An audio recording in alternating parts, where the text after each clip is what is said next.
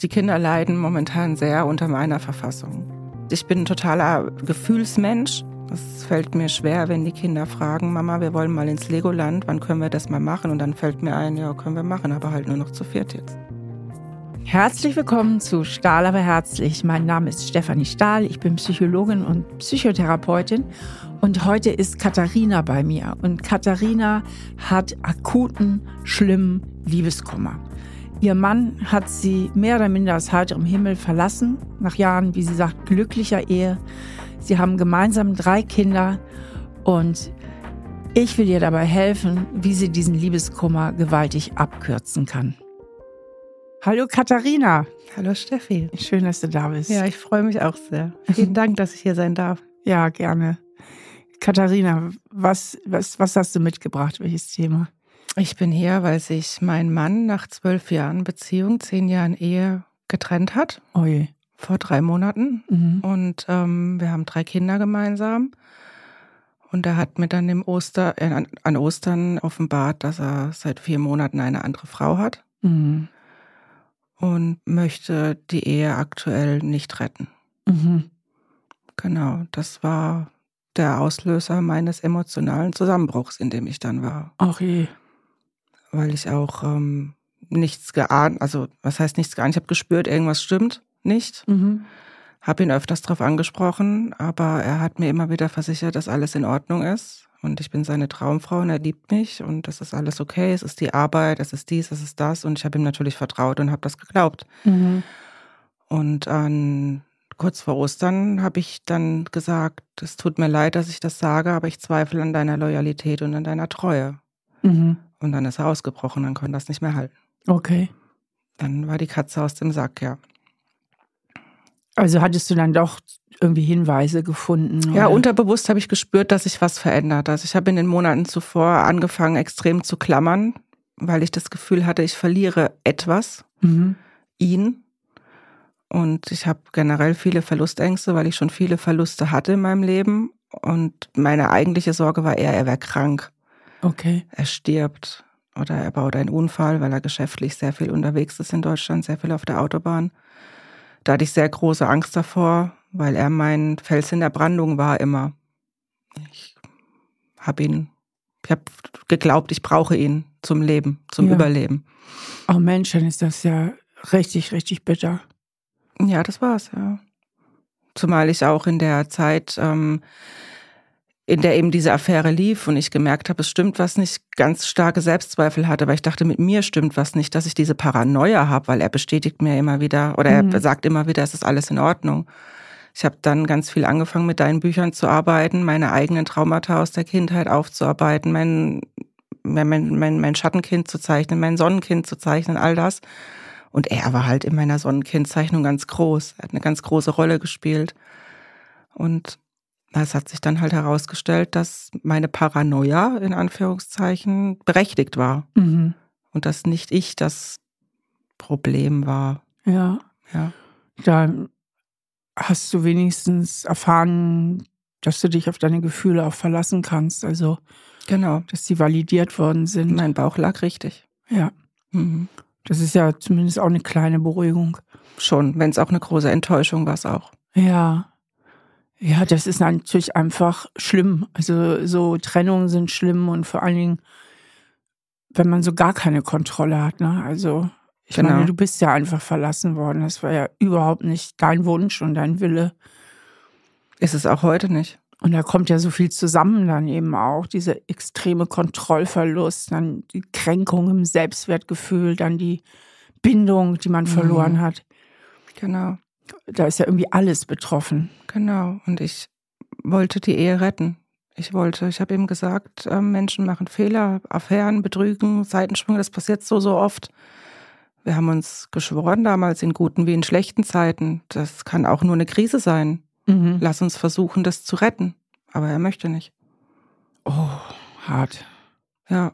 Und da- also es spielt auch eine große Rolle die Erkenntnis, dass die Ehe, das Ehewort für ihn einen ganz anderen Wert hat wie für mich. Mhm. Dass er das alles aufgibt. Die Familie mit den drei Kindern, das Haus, das wir gebaut haben, alles, was wir uns aufgebaut haben. Wir haben wirklich im Paradies gelebt. Wie kann das denn eigentlich sein? Wart ihr zwölf Jahre denn auch ganz glücklich oder?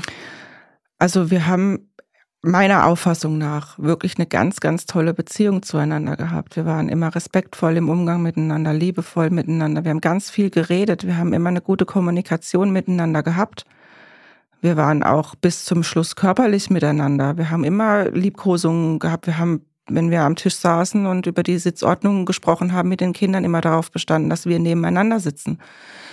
Wir haben viel Zeit miteinander verbracht. Wir haben Klar, als die Kinder kleiner waren, war es weniger, ja, aber wir waren immer ein gutes Team.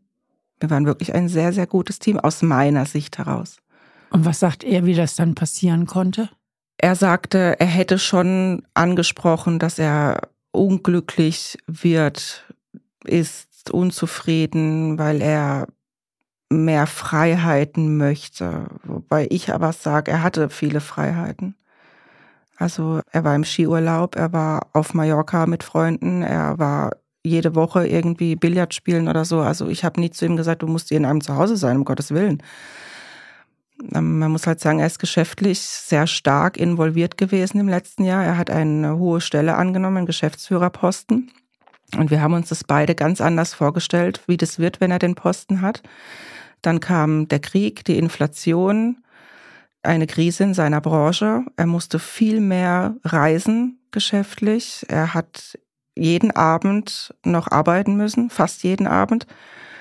Er ist jemand, der immer 100 Prozent gibt, wenn er Sachen tut. Und er hat immer 100 Prozent auf der Arbeit geben wollen und 100 Prozent zu Hause. Und das konnte er bis zu dem Zeitpunkt, wo er diesen großen Posten angenommen hat. Dann konnte er nicht mehr in beiden Stellen 100 Prozent geben. Und ich glaube, das spielt, ich weiß es nicht genau, aber ich glaube, es spielt auf jeden Fall mit rein, dass er nicht mehr beidem gerecht werden konnte.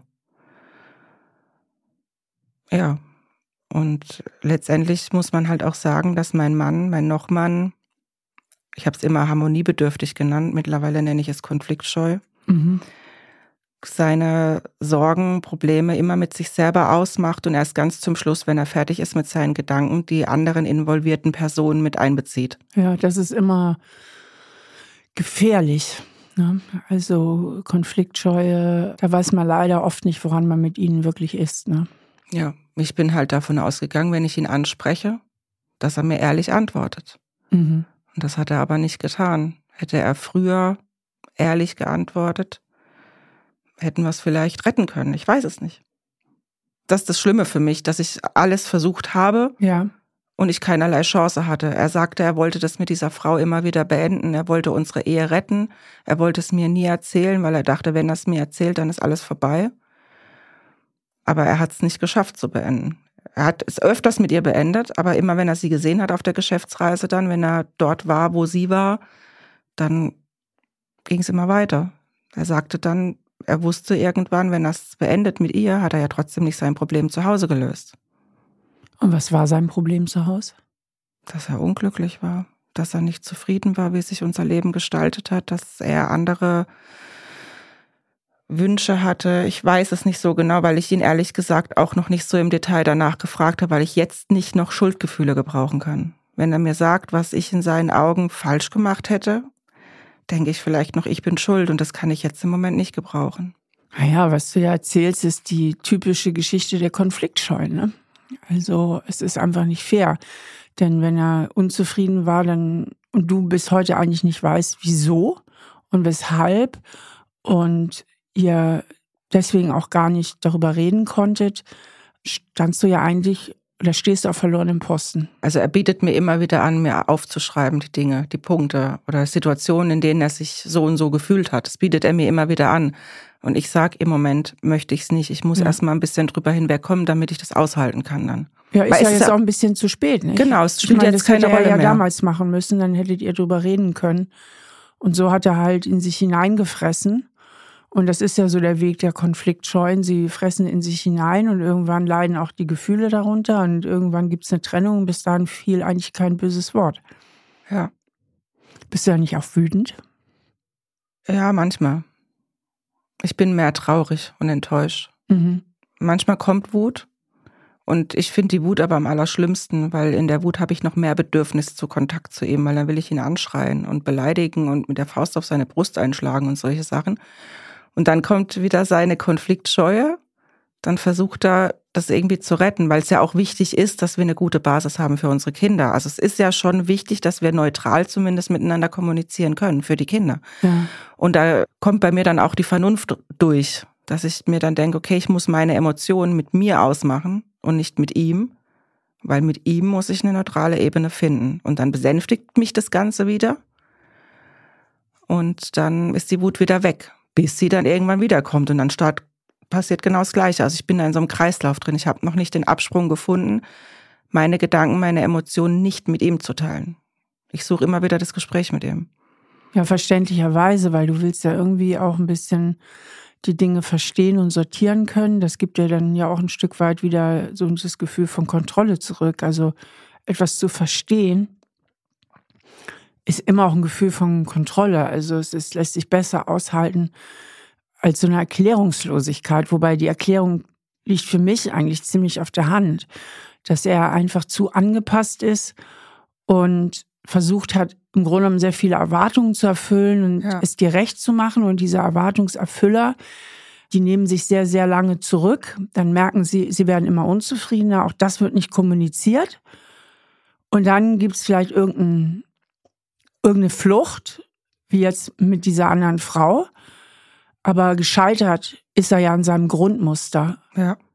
Die, die Frau ist ja nur, ich sag mal, so eine, auch eine Projektionsfläche. Gescheitert ist er an seinem Grundmuster und er hätte einfach viel früher Sachen wirklich kommunizieren müssen. Ja.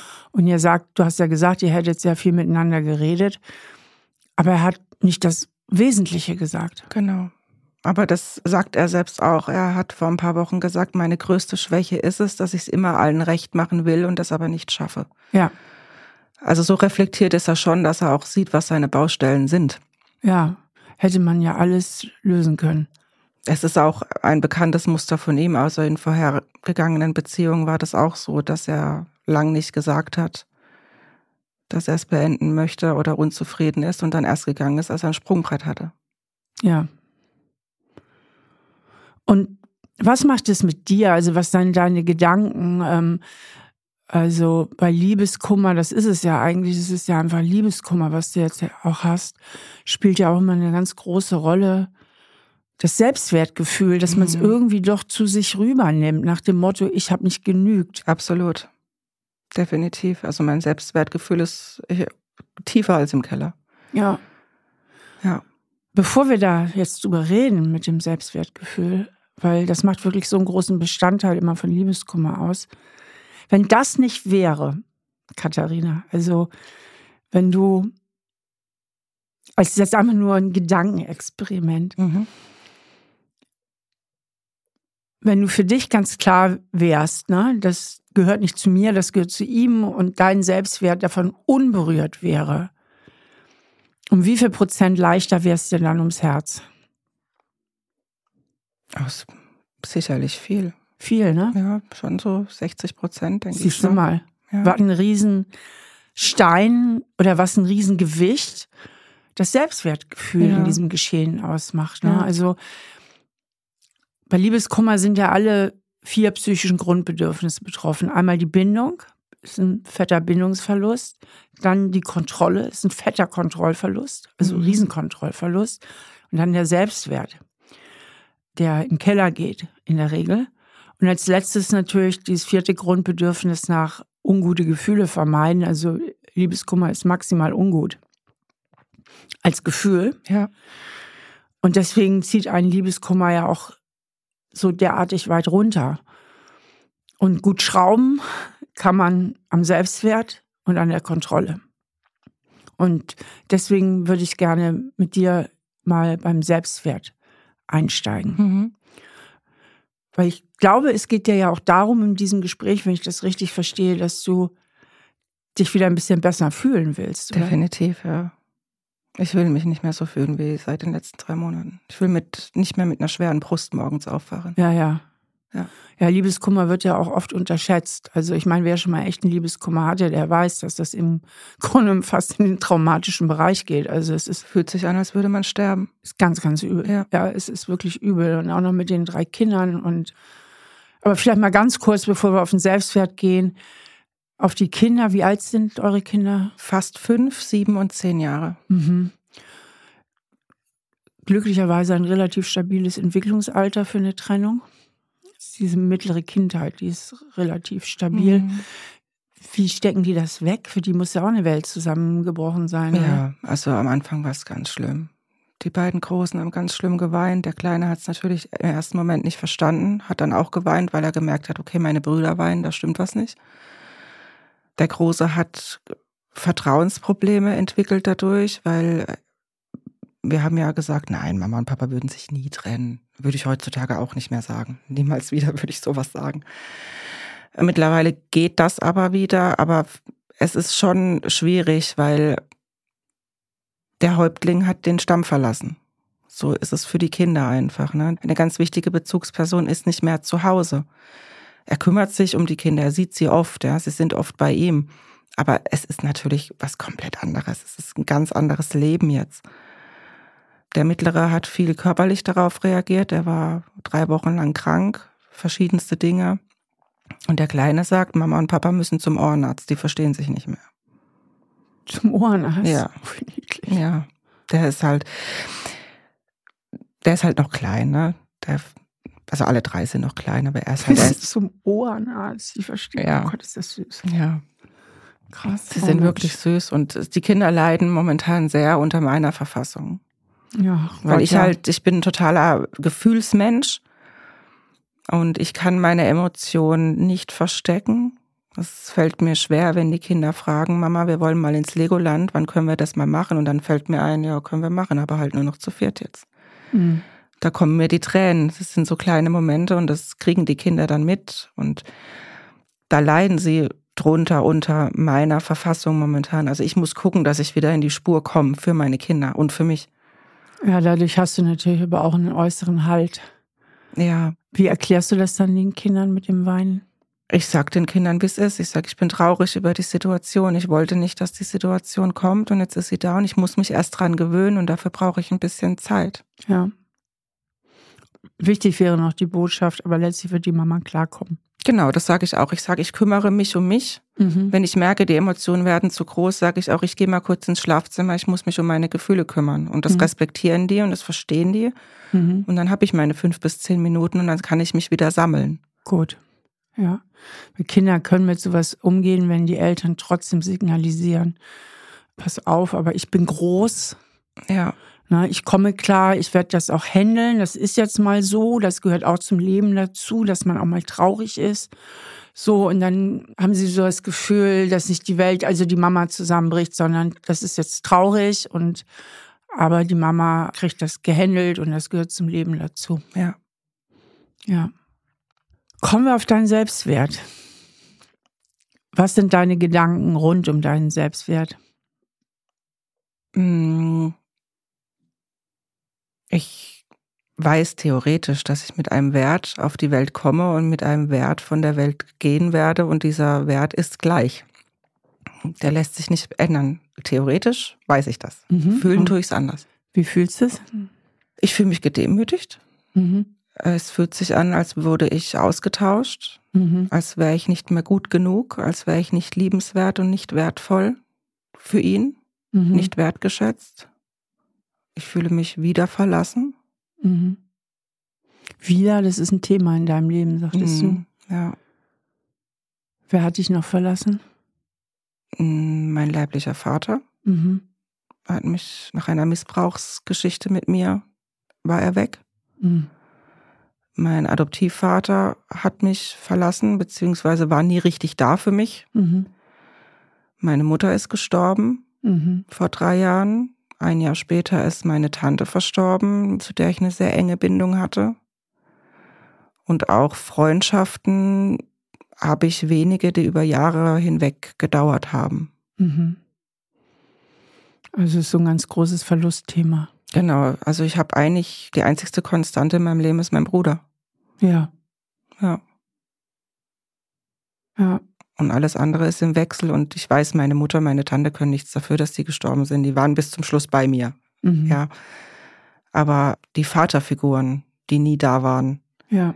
Also als ich 14 Jahre alt war, hat meine Mama einen neuen Mann kennengelernt und der war dann oder ist bis heute Vaterfigur für mich. Oh ja. Aber halt eben erst mit 14. Mhm. Und davor in der Kindheit war keiner da so richtig. Ja. Also Liebe von männlicher Seite aus habe ich als kleines Kind Ja. nicht bekommen. Und man nimmt das ja auch als Kind vor allem zu sich, dass man als Kind dann so denkt, ja, ich bin es nicht wert, dass man mich lieb hat oder ich genüge nicht. Wie hast du das so gefühlt? Also ich kann mich nicht erinnern, wie ich das bei meinem leiblichen Vater gefühlt habe. Da Mhm. war ich einfach zu klein. Mhm. Aber bei meinem Adoptivvater war das definitiv so, dass ich dachte, ich bin nicht gut genug. Ja, genau. Ja. Und ich denke, ein ähnliches Gefühl hast du jetzt auch wieder, oder? Ja. Ich glaube, ich habe mir unterbewusst einen Mann gesucht, der mich schützt, Mhm. der mich bedingungslos liebt, der ähm, mir all das gibt, was mir gefehlt hat, der mich in den Arm nimmt. Ich meine, das sucht ja eigentlich jeder. Jeder sucht einen Menschen, der einen in den Arm nimmt ne, und einem Liebe spendet. Aber ich habe mich dazu sehr emotional von abhängig gemacht, glaube ich. Mhm. Weil ich eben dachte, ohne ihn kann ich nicht leben. Ich brauche ihn. Ja. Jetzt so mit meiner Arbeit in den letzten drei Monaten mit mir selber, glaube ich, dass ich mir einen Vater gesucht habe. Mhm. Jemand, der sich um mich kümmert. Ja. Ja, insofern kann das für dich jetzt auch ein riesen Entwicklungsbeschleuniger sein.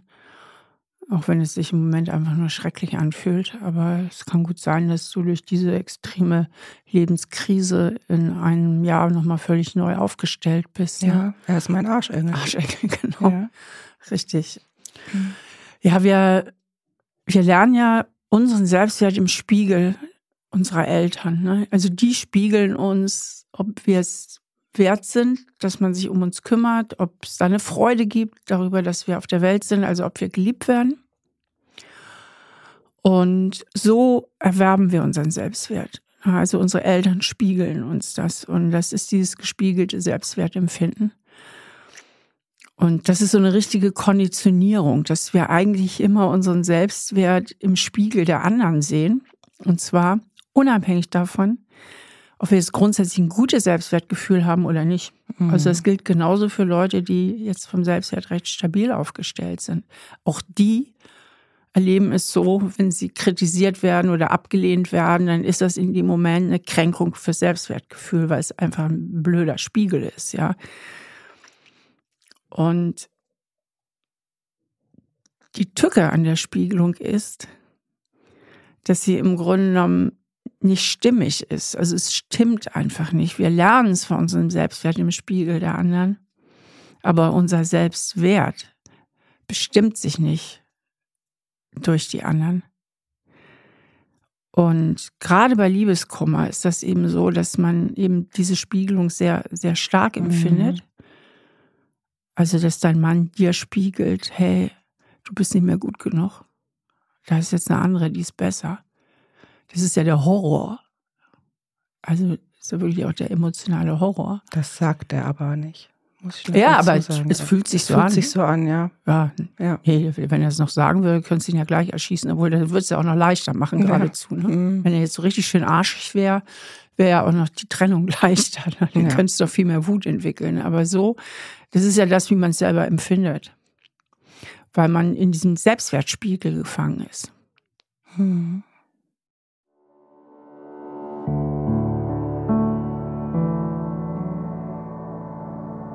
Wie sehr man unter einer Trennung leidet und wie stark einen der Liebeskummer herunterziehen kann, hat auch erheblich damit zu tun, wie ich mich innerlich dazu einstelle. Und auch, was ich vielleicht schon im Gepäck sowieso habe und mitbringe, dass mich dieser Liebeskummer besonders trifft.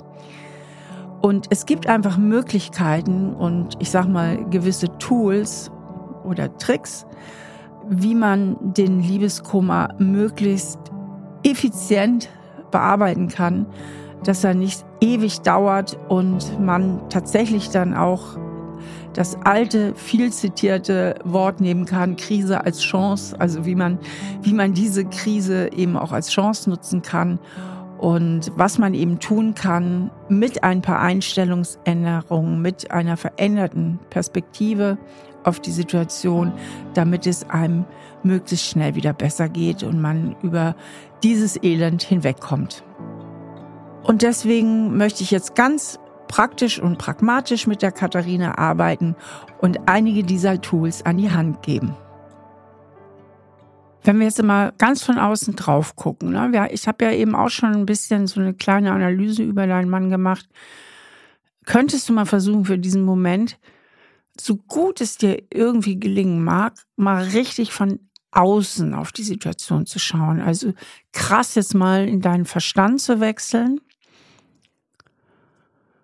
und mal von außen drauf zu gucken, was ist da passiert. Also stell dir vor, du wärst jetzt eine Richterin und du hättest diesen Fall zu beurteilen. Mhm.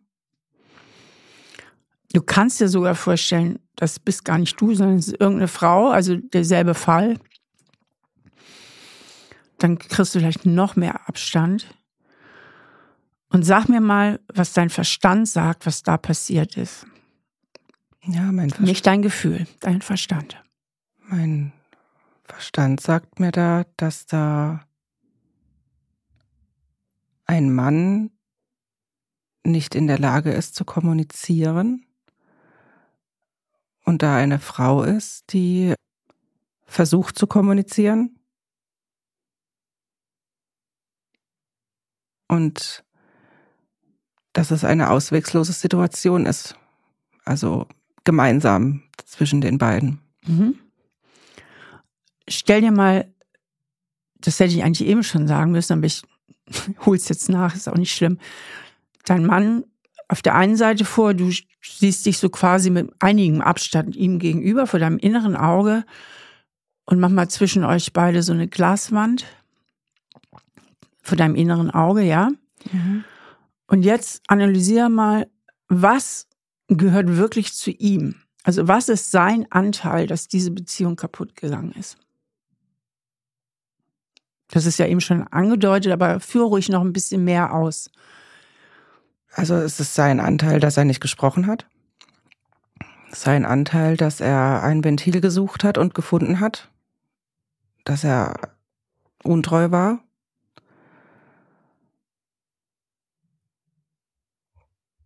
Und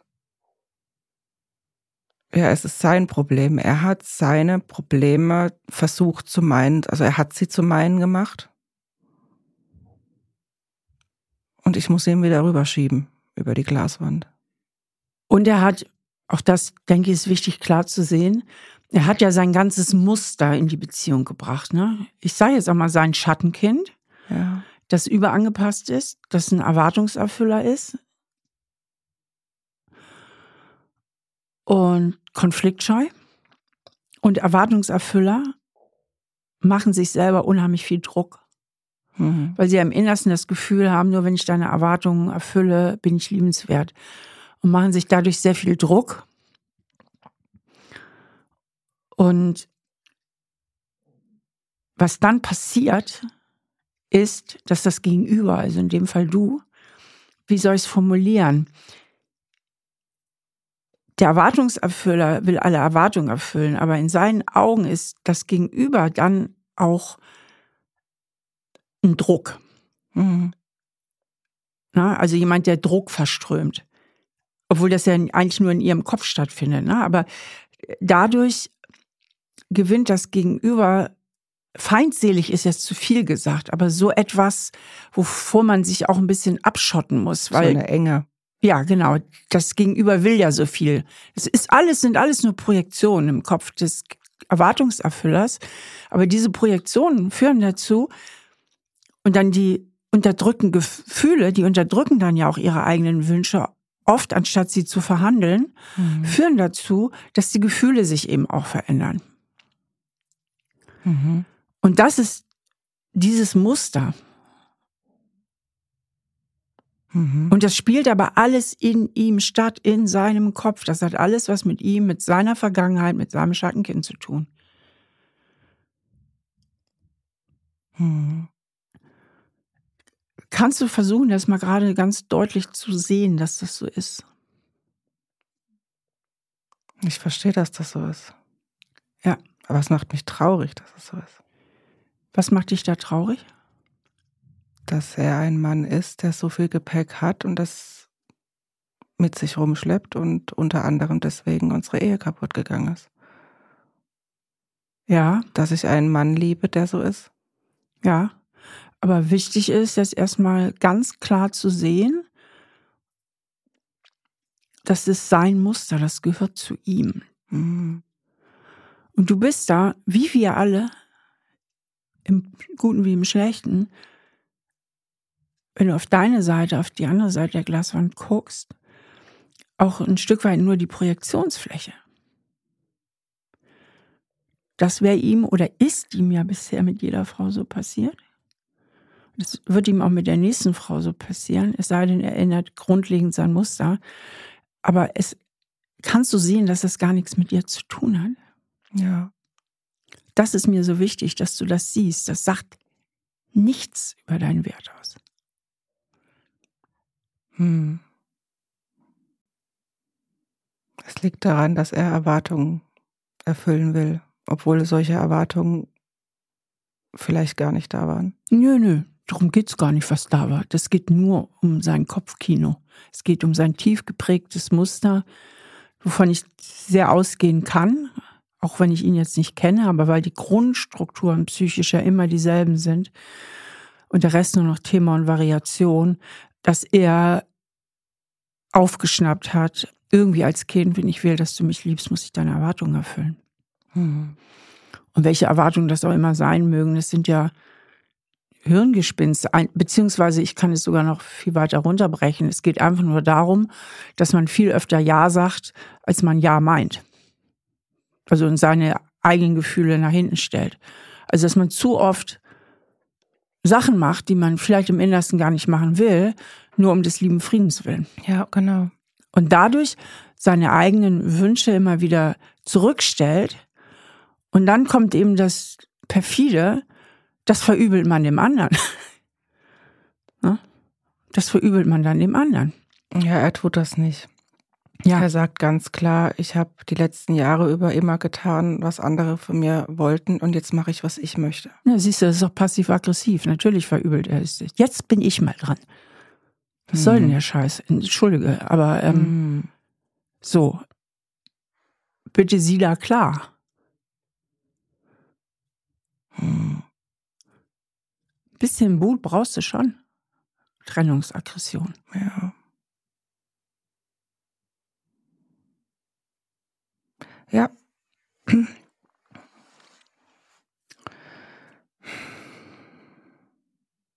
Kannst du für dich nochmal visualisieren, wenn du dir das jetzt vorstellst, was hat das alles mit deinem Wert zu tun? Ja, eigentlich ja gar nichts. Das sind ja seine Päckchen. Ja. Hm. Kannst du versuchen, mal diese Erkenntnis, es ist jetzt eine Erkenntnis im Kopf, die mal zu fühlen. Also wenn du das jetzt so siehst und wirklich nochmal dir ein ganz, ganz klares Bild davon machst, mal spürst, wie sich dieses Bild, diese Erkenntnis im Brust-Bauch-Raum anfühlt. Das ist ja normalerweise der Sitz der Gefühle. Wie fühlt sich das dort an? Erleichternd. Wie spürt dein Körper die Erleichterung? Wo spürst du das? In den Schultern. Schultern. Und auch im, im Brustbereich. Ja. Es ist freier ums ja. Herz. Kannst du vielleicht mit Hilfe deiner Atmung diesem Gefühl nochmal mehr Raum geben? Also, dass das sich versucht, also so richtig zu durchströmen. Hm.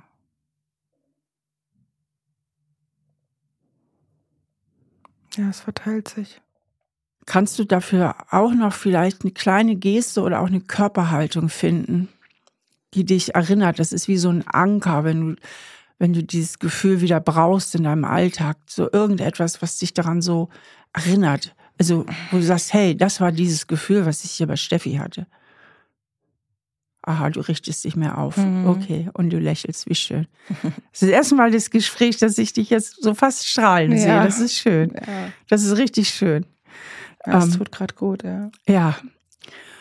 Und das, was du jetzt hier spürst, das wird dir natürlich immer mal wieder verloren gehen. Aber das ist die Wahrheit.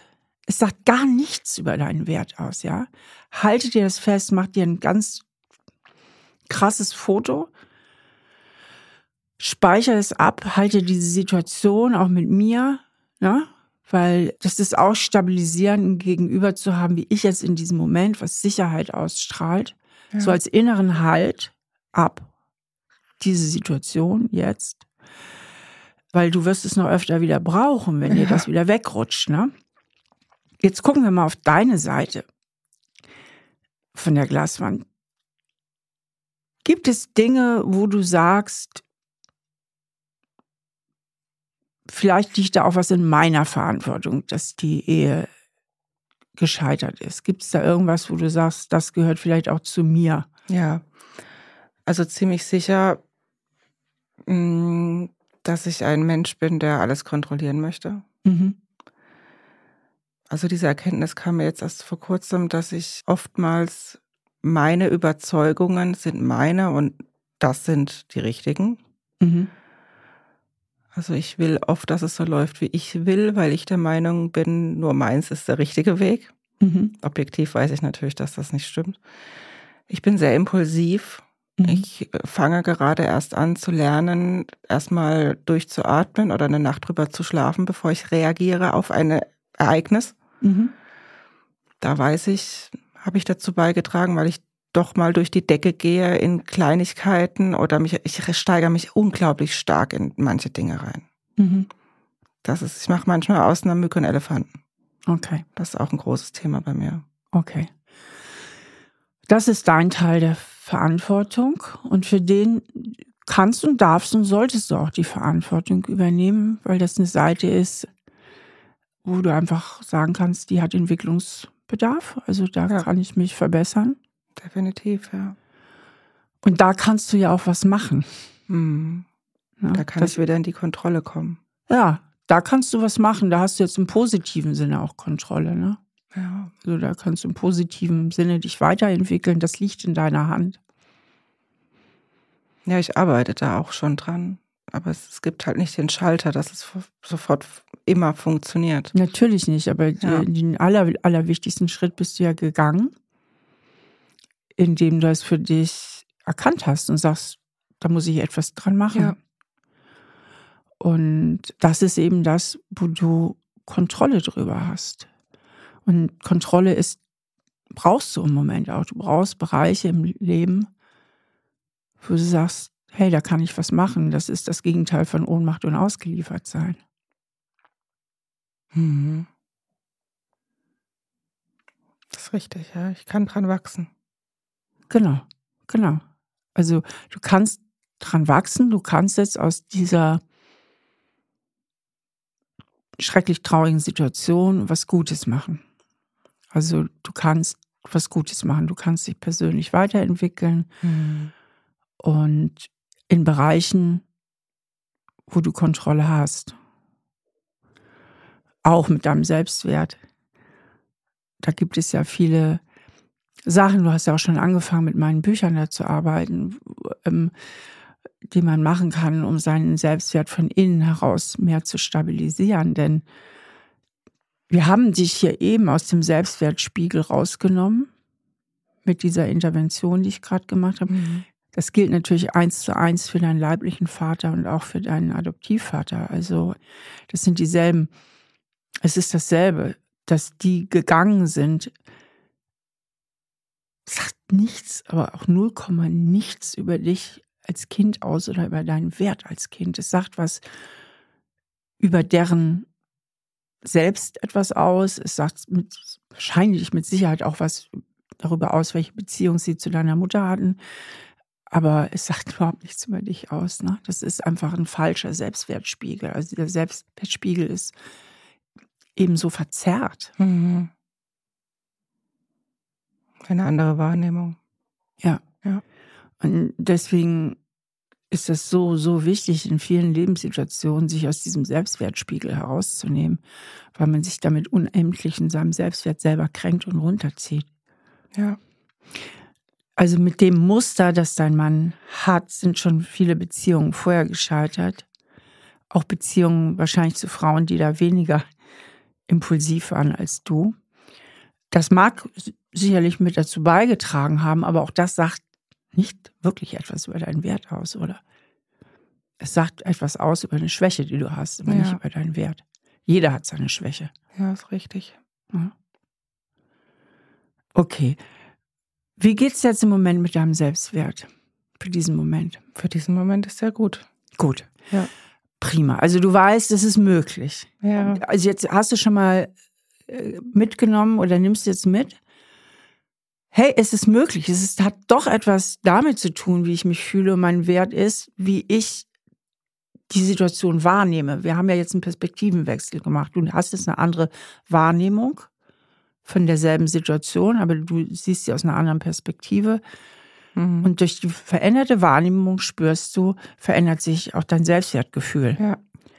So, jetzt hast du schon wieder ein Stück mehr Kontrolle, weil du weißt, hey, das ist ja möglich. Ich bin dem Scheißgefühl gar nicht so ausgeliefert. Es kommt darauf an, wie ich auf die Situation drauf gucke. Und deswegen gucken wir jetzt noch mehr nach Kontrolle. Selbstwert mhm haben wir jetzt, das ist eine Intervention, die kannst du dir immer und immer wieder klar machen. Immer wieder zurücktreten, von außen drauf gucken, Glaswand dazwischen, sortieren. Ja. ja. Zweiter Punkt, du hast einen Riesenkontrollverlust. Ein Bereich, wo du wieder Kontrolle gewinnen kannst, den ich auch für unheimlich wichtig halte in, in Lebenskrisen, ist der den du eben schon genannt hast, ich habe jetzt die Möglichkeit, mich persönlich weiterzuentwickeln. Mhm. Das finde ich einen sehr, sehr coolen Bereich von Kontrolle, weil er einem auch in den beschissensten Lebenssituationen so das Gefühl geben kann, wenn ich es jetzt richtig mache, dann kann ich was draus lernen und dann gehe ich gestärkt und nochmal anders aufgestellt aus dieser Krise hervor als vorher. Also das ist so was Hoffnungsvolles, finde ich. Also so, da kann was draus werden. Ne? Wow. Das klingt auch total schön. Ja, dann bin ja. ich vielleicht in ein paar Monaten, in einem Jahr oder wann auch immer viel, viel stärker als vorher.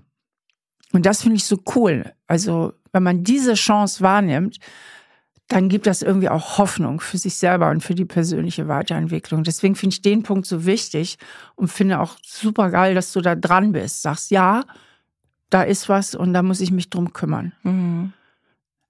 Super. Was sind noch Lebensbereiche, wo du Kontrolle darüber hast, dass es dir gut geht? Weil darum geht es ja jetzt. Du brauchst viel Selbstfürsorge ja. und das Gefühl, hey, das Leben ist auch immer noch schön und es gibt Bereiche in meinem Leben, da kann ich selber dafür sorgen, da bin ich ja gar nicht abhängig von meinem Mann, dass es mir gut geht. Was sind da noch Bereiche? Also das muss ich sagen, ist sehr schwer. Es fällt mir schwer, solche Dinge zu finden, weil dieses Thema so groß ist momentan bei mir. Also mhm. ich habe momentan keine Hobbys mehr. Ja. Da, wo ich einsteigen kann. Zum Beispiel. Okay, aber das ist eine persönliche Entscheidung von dir. Mhm. Lass uns doch mal ein bisschen in diesem optimistischen Beat sein, in dem wir jetzt gerade sind. Lass uns doch mal die Welle abreiten. Wenn du jetzt mal ein bisschen gestärkter und etwas erfrischter draufblickst, was sind Möglichkeiten, die wirklich in deiner Hand liegen, Dinge zu tun, wo du das Leben schön findest. Na, ich kann zum Beispiel die freie Zeit, die ich jetzt mehr habe, nutzen, wenn die Kinder bei ihm sind. Genau. Und was kannst du da machen? Ich kann mich mit Freunden treffen, mit denen ich mich vorher weniger getroffen habe. Zum Beispiel. Genau. Freundschaften pflegen. Mega ja. wichtig. Ja. Freundschaften pflegen. Was kannst du noch machen? Neue Kontakte knüpfen. Neue Kontakte knüpfen, genau. Was kannst du noch machen? Ich kann über Nacht mal wegbleiben. Ja, geil. Ja. Also es hat ja auch was, ne? Mal kinderfrei zu sein. Ja. Was sind noch Sachen, die dir einfach gut tun? Ich kann Fahrrad fahren. Habe ich früher nicht gemacht. Ja. Mache ich jetzt immer mal wieder. Ja.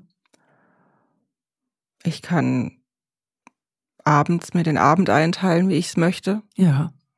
Kann auch da Kontakte pflegen übers Telefon. Ja. Oder auch mal eine Serie schauen, die ich gucken will. Ja. Oder Warum nur übers, ach so, abends, weil die Kinder, wenn sie bei dir sind. Wenn sie bei mir sind, genau. Mhm. Was noch? Was bringt dir Spaß außer Fahrradfahren? Was sind so? Musik, tanzen. Ja. 90er Jahre Playlist anmachen. Ja. Wieder Kind sein. Ja. Ja. Ja, generell Musik tanzen. Wie siehst du beruflich bei? Bist du berufstätig oder? Ich arbeite in einem kleinen unverpackt Laden, aber nur einmal die Woche. Mhm. Ich habe einen Aushilfsjob an der Schule. Mhm.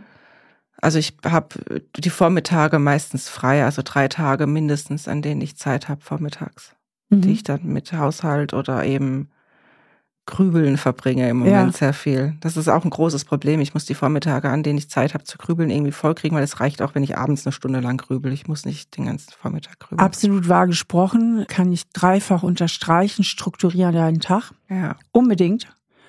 Überleg dir vielleicht sogar, ob du nicht durch die neue Situation mehr Räume hast, deine Berufstätigkeit zu erweitern Mhm. oder zu verändern.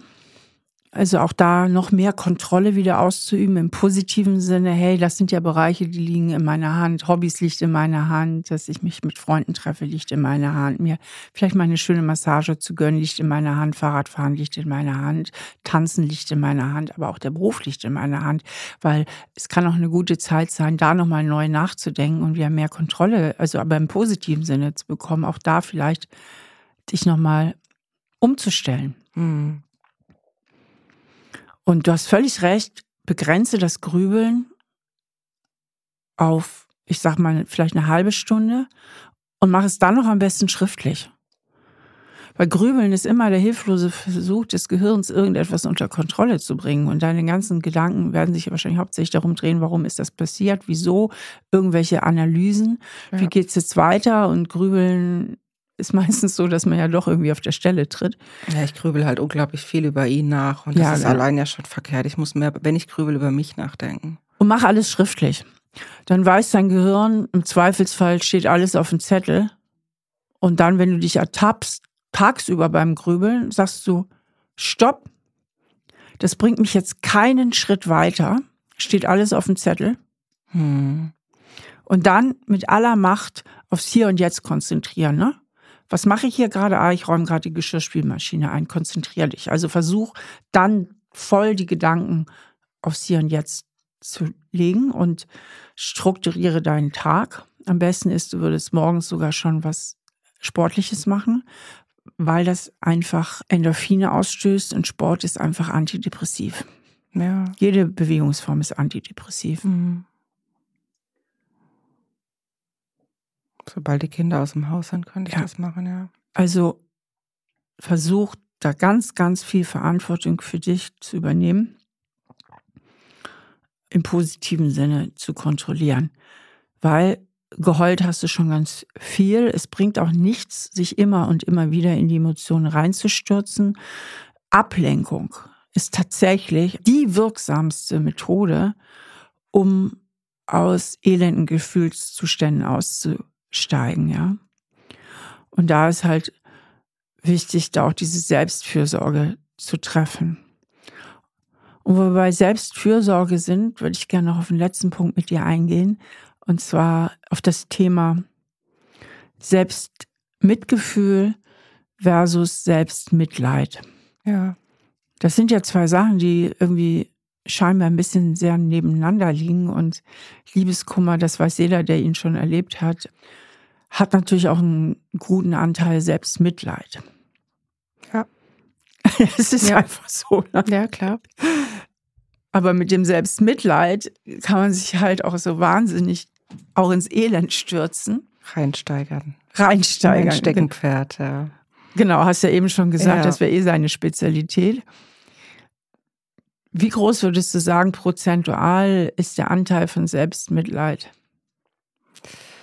Ist seit ein paar Tagen ist es weniger, aber ähm, der war schon sehr hoch, der Anteil. Der war sehr hoch. Alles war schlecht. Mhm. Ja, ich arme, ja. Ah, Das war schon echt extrem. Das heißt, wenn du das Selbstmitleid streichen würdest, dann wäre das Paket auf deinen Schultern auch nochmal viel leichter. Ja? Natürlich, dann hätte ich, dann wäre ich im Selbstgefühl, äh, mit- Selbstmit, Selbstmitgefühl? ja. Ja, Selbstmitgefühl. Weil dann hätte ich mehr Verständnis für meine Situation und würde wissen, es geht auch wieder vorbei. Das ist jetzt halt so Ja. und es geht wieder vorbei. Ja. Nimm dir die Zeit, die du brauchst. Aber guck auch, dass du wieder rauskommst.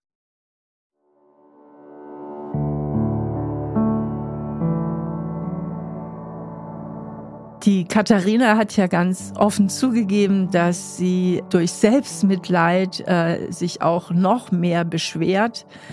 Und das ist auch ganz normal bei Liebeskummer. Man kann da wirklich im Selbstmitleid auch baden. Der Riesennachteil ist, dass man sich dadurch eben noch weiter runterzieht, noch mehr leidet und äh, die Gefühle einfach nochmal immens verstärkt, indem man sich ins Selbstmitleid reinsteigert. Und der Unterschied zum Selbstmitgefühl ist, dass Selbstmitleid stagniert. Also im Selbstmitleid kann ich stagnieren, da ist keine Bewegung. Ja, da geht es nicht wirklich nach vorne. Da bin ich immer nur die ärmste Sau der Welt und allen anderen geht es besser. Nur mich hat es so schlimm getroffen. Und beim Selbstmitgefühl, da gebe ich einfach mehr Raum auch für Weiterentwicklung, indem ich sage, ja, Mäuschen, das ist jetzt wirklich schlimm, das ist keine schöne Situation aber ich sorge jetzt mal gut für mich, ne? ich sorge gut für dich, wir machen jetzt mal schöne Sachen. Also, dass man eben, da ist mehr dieser Fürsorgeaspekt auch drin und damit eben auch Möglichkeiten, von dort aus weiterzugehen und wieder Räume zu schaffen. Vor allen Dingen Räume, und das ist ja ganz wichtig bei Liebeskummer, wo das Leben auch mal wieder schön sein kann, ja, wo man das Leben auch mal wieder genießen kann. Was würde dir helfen? Welche Gedanken würden dir dabei helfen, dein Selbstmitleid zu reduzieren oder abzuschaffen? Also da helfen mir Gedanken an meine Kinder, mhm. weil ich für die ja stark sein muss. Ja. Und einfach aber auch, weil ich will, dass es mir wieder gut geht. Aber was sind stärkende Gedanken gegen Selbstmitleid? Ganz konkret. Reiß dich zusammen, das kriegst du schon hin. Ah, finde ich mir zu streng. Okay, reiß dich bitte zusammen. Auch nicht. Also ich sage dir mal einen Gedanken, den ich sehr hilfreich finde in solchen Situationen. Ich hatte sie Gott sei Dank lang nicht mehr, aber ich kenne die Situation. Mich sich einfach klar zu machen, ich bin ja nicht die Einzige auf der Welt, der es passiert ist. Ja, es passiert alle naslang. Ja. Also da habe ich viele Schwestern sozusagen weltweit, denen das auch passiert. Mhm. Und zu sagen, okay, das ist jetzt passiert, weil Selbstmitleid ist ja immer, ich arme Sau. Ja. Und mir hilft das unheimlich, dann zu sagen, nein, das ist nicht so. Und es gibt auch Menschen, die sind noch viel, viel, viel schlechter dran als du. Na, die kämpfen vielleicht gerade mit einer tödlichen Erkrankung. Ja, du weißt ja für dich, dein Leben wird weitergehen und irgendwann auch wieder gut weitergehen. Ja, ja ist schon richtig. Ja. Du hast ja wirklich noch Perspektiven. Und das sind so Gedanken, die mich rausholen aus dem Selbstmitleid. Ja, das ist ein guter Gedanke. Na? Da draußen gibt's Krieg, da gibt's so viele Menschen, die so unglaublich leiden, richtig mhm. schlimm leiden. Die Hungersleiden, die in Zwangsehen leiden, die ja. unter kompletter Gewalt leiden. Unheimlich viele, die auch verlassen sind und denen es vielleicht noch viel schlechter geht, auch finanziell schlechter geht. Ja, eigentlich ist es Pipifax, das stimmt schon. So. Ja. Und das finde ich, also mir hilft das immer ungeheuer. Das stärkt mich und holt mich aus dem Selbstmitleid raus. Mhm. Ja, das fühlt sich auch gut an jetzt. Ja, ne? Ja. Das fühlt sich irgendwie gut an, finde ich ja, nämlich auch. Ja. Ja. Ja. Wieder ein Stück weit mehr Freiheit. Ja. Ja. Weil im Grunde genommen ist Liebeskummer, also kann man den wahnsinnig abkürzen und reduzieren, wenn man sich anders einstellt im Kopf dazu. Mhm.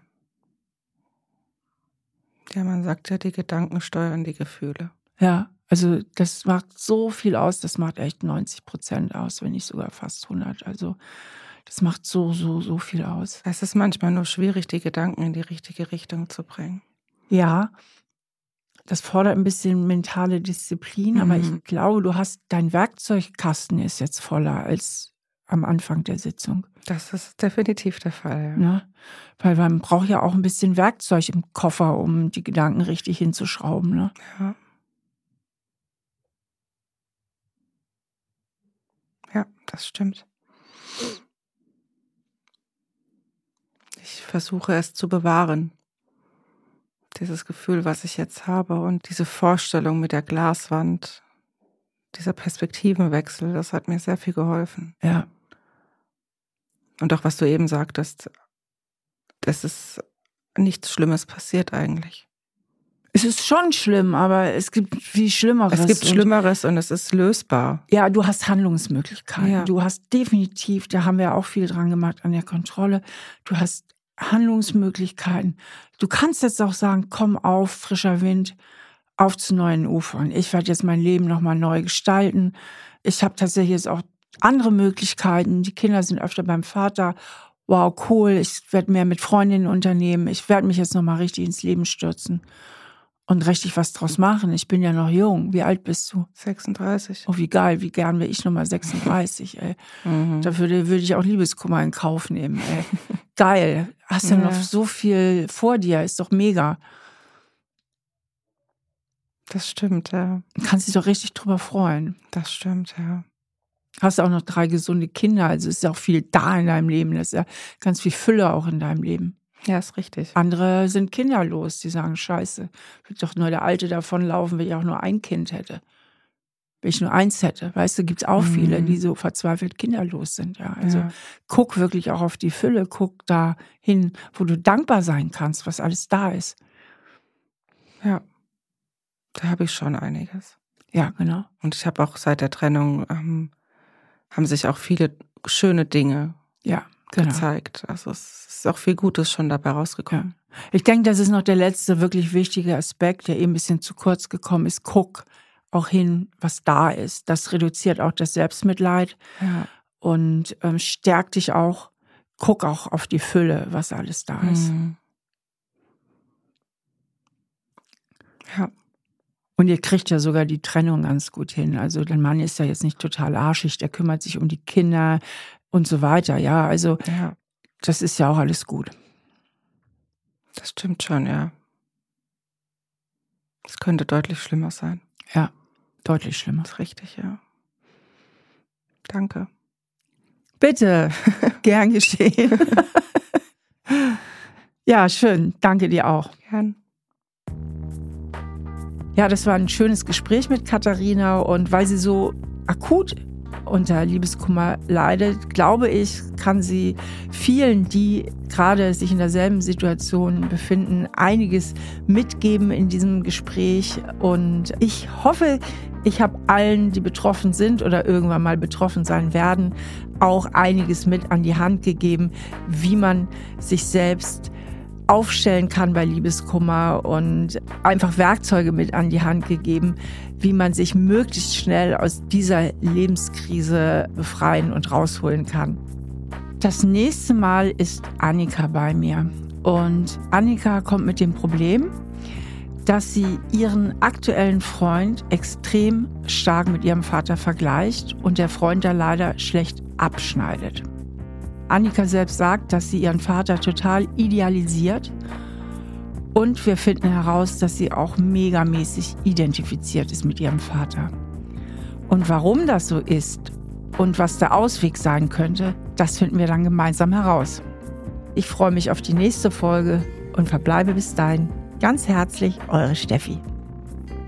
Stahl aber herzlich, der Psychotherapie-Podcast mit Stefanie Stahl. Ein Podcast von RTL Plus Musik, produziert von Auf die Ohren. Produktion Jonathan Raue, redaktionelle Leitung Sarah Ihn.